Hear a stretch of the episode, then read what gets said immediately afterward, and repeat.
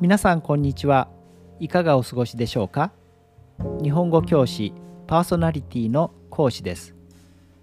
この番組では言葉に関するさまざまな雑学トリビアを話していきたいと思います。今回は確信犯は悪くない？という雑学をお送りします。確信犯という言葉は約70%の人が誤った使い方をしているようですので今回のテーマに選んでみました。例えば間違った例として彼女が遅刻をしたのはきっと許されると思ってのいわば確信犯だ。または冷蔵庫のプリンに大きく名前を書いておいたのにそれを食べた彼は確信犯だ。いかがですか？これらの確信犯という言葉は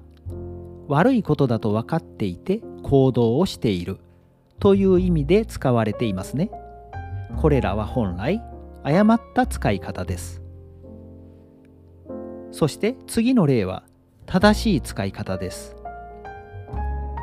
昨日起きた爆弾テロは宗教的な革命行動に基づく確信犯だ。または重税を課して私服を肥やしていた者の家に泥棒に入り盗んだ金品を庶民に分け与えたネズミ小僧は確信犯と言えるでしょう。いかがですか？この場合の確信犯という言葉は自分は正しいと思って行っているという意味で使われていますね。つまり本来確信犯という言葉はその行いの正当性を確信し義務感や使命感によって行っている行為を表すのが正しいというわけです。しかし実際の日常会話では本来の意味で使われる場面は少ないようで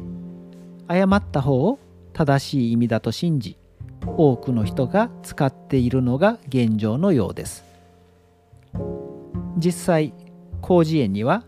正式な意味に加えて本来誤った方も記載されていますから今では間違いとは言い切れないようです言葉は世間の認知度によって徐々に変化していくものですから自然な流れかもしれませんねでは誤った用法が認められない法律用語では確信犯などの言葉をどのように定めているのでしょうかそれは法律用語では自分は正しいと思ってする犯行を確信犯自分は悪いことだと知ってする犯行を故意犯と言いますさらに誤りに気づかずにする犯行を過失犯と呼ぶそうです。分かりやすく駐車禁止の場所に駐車をする場合で例えますとそこに駐車をするのは自分の権利でしても悪くないと思ってするのが確信犯。悪いことだが取り締まりはめったにないので大丈夫だろうと思ってするのが故意犯。そしてそこが駐車禁止の場所と全く知らずにするのが過失犯ということですね。いかがでしたか？今回は確信犯は自分は悪くないと思っているという雑学をお送りしました。冷蔵庫の中にプリンがあるからといって誰かの名前が書かれていたら勝手に食べないように気をつけたいと思います。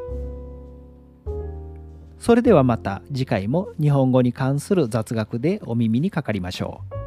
う。ごきげんよう。さようなら。